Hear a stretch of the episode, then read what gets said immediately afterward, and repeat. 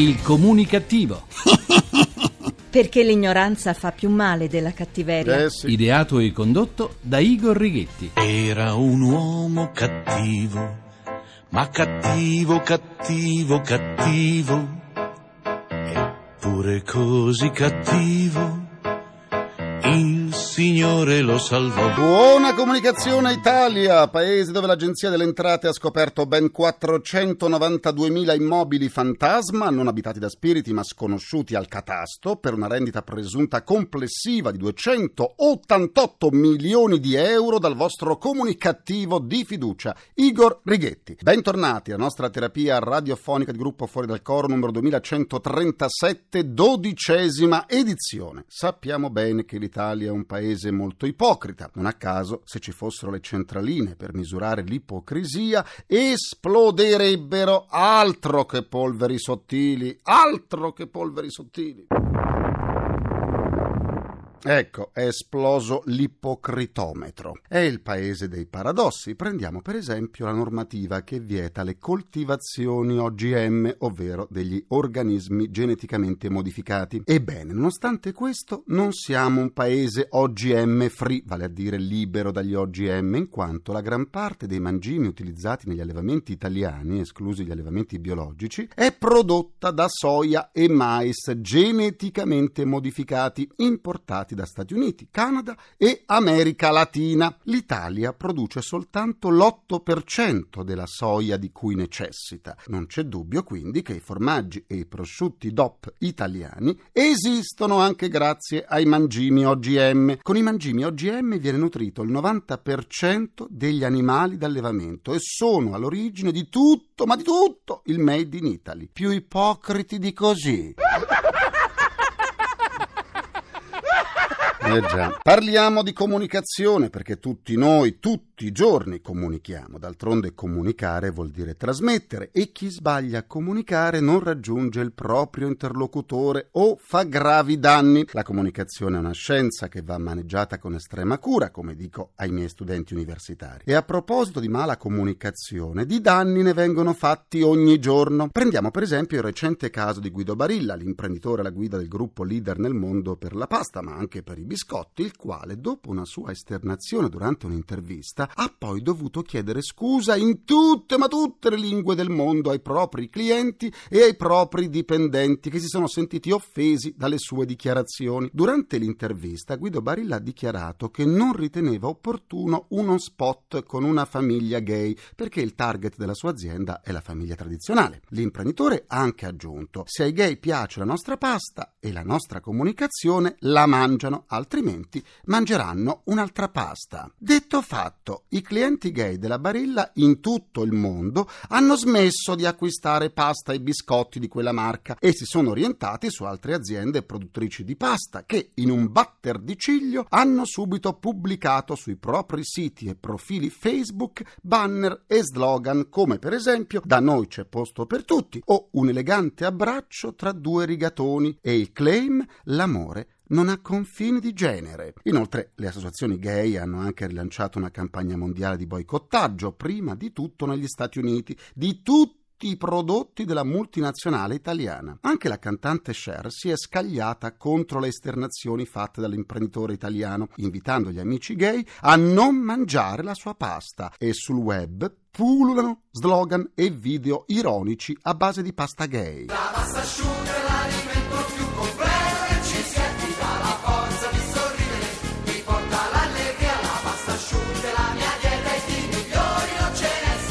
Eh sì, le sue scuse Guido Barilla le ha fatte con un video in cui appariva provato con borse e occhiaie su sfondo chiaro in cui anche un bambino capiva che stesse leggendo un testo, male e con errori devo dire. Il video è stato talmente poco convincente che subito ha provocato un altro video, questa volta parodia fatto da Lucia Ocone ed Elena Di Cioccio. Perché nessuno del suo staff di comunicazione ha detto a Guido Barilla che un testo non si legge ma si interpreta in modo da sembrare convincenti. Perché? Dopo questo episodio il manager italiano ha dovuto ammettere a livello planetario che sul dibattito riguardante l'evoluzione della famiglia ha molto da imparare.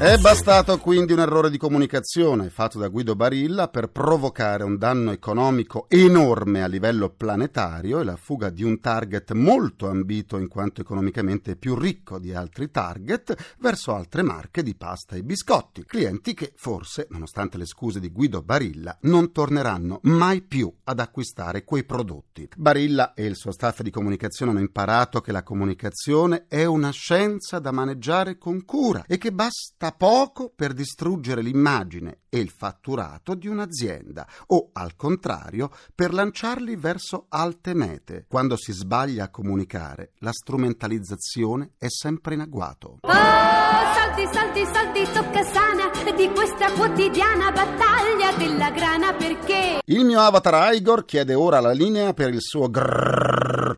Sente come grrrr. GRC, giornale radio comunicativo. A causa del ciclone Penelope, almeno fino a domani su varie regioni del centro e del sud Italia è previsto maltempo con violenti nubifragi e trombe d'aria lungo le coste. Ma visto che quest'ultimo ciclone è stato chiamato Penelope, vuol dire che smetterà soltanto quando arriverà il ciclone Ulisse?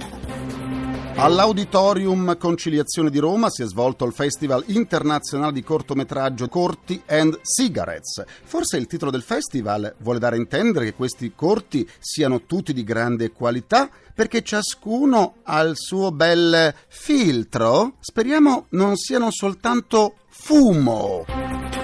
Eh, speriamo. Per riascoltare le sedute del comunicativo andate sul sito comunicativo.rai.it e basta, dove potrete anche scaricarle in podcast. Come sempre vi aspetto pure sulla pagina Facebook del comunicativo, facebook.com slash il comunicativo. Bibidi body boo. Parliamo ora di moda e dell'importanza che hanno gli accessori sulla nostra immagine. Non c'è dubbio che gli accessori, se usati con gusto e senza esagerare, valorizzino il nostro look. Parlano di noi più degli abiti, descrivono la nostra personalità. Approfondiamo l'argomento con l'esperta di moda e costume Nenella Empiglia Curzi, autrice del volume Stoffa per la musica. Buona comunicazione Nenella e bentornata! Grazie, buona comunicazione a te Igor e a tutti coloro che ci ascoltano. Come nasce l'accessorio e com'è cambiata nel tempo la sua importanza? L'accessorio, come hai detto tu, è una cosa, permettimi, è quasi limitativo per quello che noi intendiamo, perché per me io li chiamerei primari, anche se comunque la loro etimologia effettivamente, dal latino eccedere, vuol dire aggiungere, accrescere, gli conferisce un'importanza che va al di là di questo concetto che ti dicevo di secondario e superfluo, anzi è così importante e qualificante che nessuno di noi può farne a meno. Questo concetto di accessorio è nato nell'antichità, donne direi più importanti, più eleganti della storia, forse erano le etrusche, che definivano il loro abbigliamento, aumentavano il fascino delle loro vesti di lino aggiungendo delle cinte che stringevano la vita, oppure delle fibule, delle spille importanti, dei gioielli, addirittura ornavano i loro capelli con le acconciature con delle cuffiette di seta, con delle reticole di oro, quindi l'accessorio quanto era importante e qualificante. Direi dalla preistoria, con oggetti di osso, spille di osso, di corno, lische di pesce addirittura per pettinarsi i capelli. Queste cose che sembrano in più, per me sono la parte più rilevante del nostro abbigliamento, quello che ci dà personalità, quello che infatti riesce a tirar fuori chi siamo e cosa vorremmo essere. Spesso appunto sono i piccoli particolari che portano ai grandi cambiamenti e, e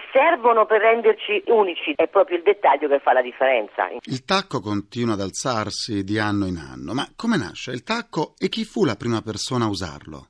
Il tacco è da sempre una cosa importantissima per la donna perché la pone su un piedistallo, la rende più desiderabile, provocante, la trasforma in una seduttrice dominante, quindi questo tacco è simbolico, ma come dicevi tu eh, il primo tacco secondo il Daily Star sarebbe stato indossato da Monna Lisa addirittura per volere di Leonardo da Vinci per rendere la sua figura più imponente, più slanciata e sensuale. Oppure si riconosce anche ai persiani, quindi agli uomini più che le donne, il merito di aver introdotto i progenitori direi dei moderni tacchi inserendo nei calzari gli strati di sughero cuneiformi in corrispondenza del tallone per dare slancio alla figura. Oppure questi cavalieri mongoli utilizzavano stivali con il tacco per tenere più salde le staffe. Le matrone poi per tornare diciamo al dettaglio, quella cosa che abbellisce ancora di più, usavano maxi plateau con rifiniti di oro, questa bellezza anche nella calzatura e che conferiva l'accessorio una particolarità in più, ma addirittura nel 1533 fu Caterina dei Medici che essendo piccolina di statura calzò delle scarpe dai tacchi altissimi nel giorno del suo matrimonio. La fiera delle calzature si è appena conclusa. Quali le tendenze? Va la ballerina, che è molto chic, diciamo così, portata alla maniera di Audrey Hepburn, tacco a spillo, di cui parlavamo, che rende femminile la donna, la zeppa, il plateau, da un po' di tutto, però la tendenza che abbiamo notato è un ritorno della scarpa con la punta, non all'esagerazione degli anni passati quando queste scarpe sembrava si ritorcessero verso il naso, per quanto lunghe, non molto esteticamente belle direi. Questo ritorno della punta abbiamo notato che è la tendenza che va per la maggiore. Un dettaglio serve per a volte rendere particolare una scarpa, come un metallo, una striscina di ottone, una particolarità, ma mai l'esagerazione, ecco, troppo ridondanti, io direi che è proprio quello che non va di moda. Grazie all'esperta di moda e costume, Nenella Impiglia Curzi, autrice del volume Stoffa per la musica e buona comunicazione. Buona comunicazione a tutti! Quando è moda è moda,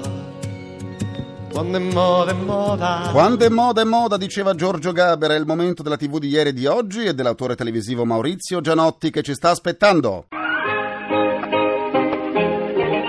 TV di ieri e di oggi. Maurizio Gianotti. Buona comunicazione a tutti, parliamo di TV di ieri, ma di ieri veramente, cioè di pochissimi mesi fa. E parafrasando un celebre film Grand Hotel, eh, diremo Daytime, gente che va, gente che viene. Che cosa è successo rispetto al periodo eh, invernale, il periodo che pre-estivo, quello che viene adesso? Che cosa è cambiato nelle edizioni del Daytime? Bene, c'è stato un grande rimescolamento di conduttori e di, anche di autori. Ti cominciamo a parlare di Forum, Forum eh, classico programma storico arrivato no, ormai al trentesimo anno, adesso Rita dalla Chiesa andrà a fare una sorta di vita in diretta, se così possiamo definirla, sulla 7. E allora che cosa è accaduto a Forum? Forum ha visto prendere il comando eh, della sua, di questa corazzata Barbara Palombelli. Insomma, una conduzione diversa, una conduzione che accanto sempre alle solite cause magari molto rabbiose, molto energiche e anche a volte che sfocia talvolta nella telerissa, ecco, è diventata un programma più, diciamo, di servizio pubblico, almeno così come eh, si definisce, con punte di somiglianza con chi l'ha visto. E invece che è successo dall'altra parte, alla RAI, c'è sempre una mattina, una mattina che ha cambiato eh, conduzione. Perché? Duilio Gianmaria, noto e bravissimo eh, inviato di guerra, che già si era sperimentato in due edizioni del, di una mattina estate, è tornato eh, in una mattina estate, appunto quest'anno, e poi è stato confermato alla conduzione della parte centrale di una mattina, quella dell'attualità. E che ne è stato di Franco Di Mare, che è stato per anni, appunto, negli ultimi anni conduttore, è passato alla vita in diretta. Quindi abbiamo eh, in due fasce diverse, sempre di Rai 1, due inviati di guerra. Gli inviati di guerra, evidentemente, eh, forse stanchi anche di, eh, di guerra, guerreggiano eh, ne, negli studi. In quanto le conduttrici, cosa possiamo dire? Possiamo dire che Elisa Isoardi è stata eh, confermata fermata, ma nel, in una mattina nella parte centrale, però poi ritorna sempre Elisa Isoardi nel cosiddetto Uno Mattina Verde dalle 10 alle 11. Dalle 10 e mezza c'è eh, Eleonora Daniele, il ritorno di Eleonora Daniele su Storie Vere e poi Lorella Landi arriva con un programma che si intitola Una Mattina Magazine che parla più di VIP di costume. Mentre torniamo ancora indietro, andiamo al caffè delle 6.10, arriva la new entry, la grande Cinzia Tani che affianca a questo punto il nostro eh, Guido, eh, simpatico Guido Barlozzetti. Ecco, tutto questo rimescolamento cosa porterà? Lo scopriremo soltanto vivendo, come diceva qualcuno. Buona comunicazione a tutti.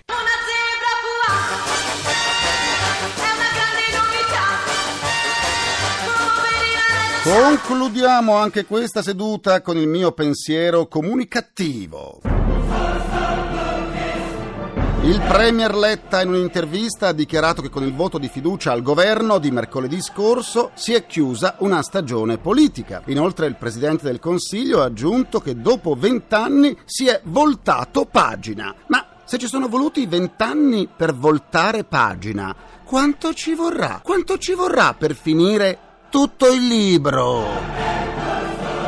Eh, quanto ci vorrà. Ringrazio i miei implacabili complici, Vittor Lapi, Valterighetti, Carapagliaio, un ringraziamento a Francesco Arcuri. Alla console. Alla console, tra gli immancabili. Folletti! Folletti! Folletti, sempre in coppia, abitanti in una casa fantasma.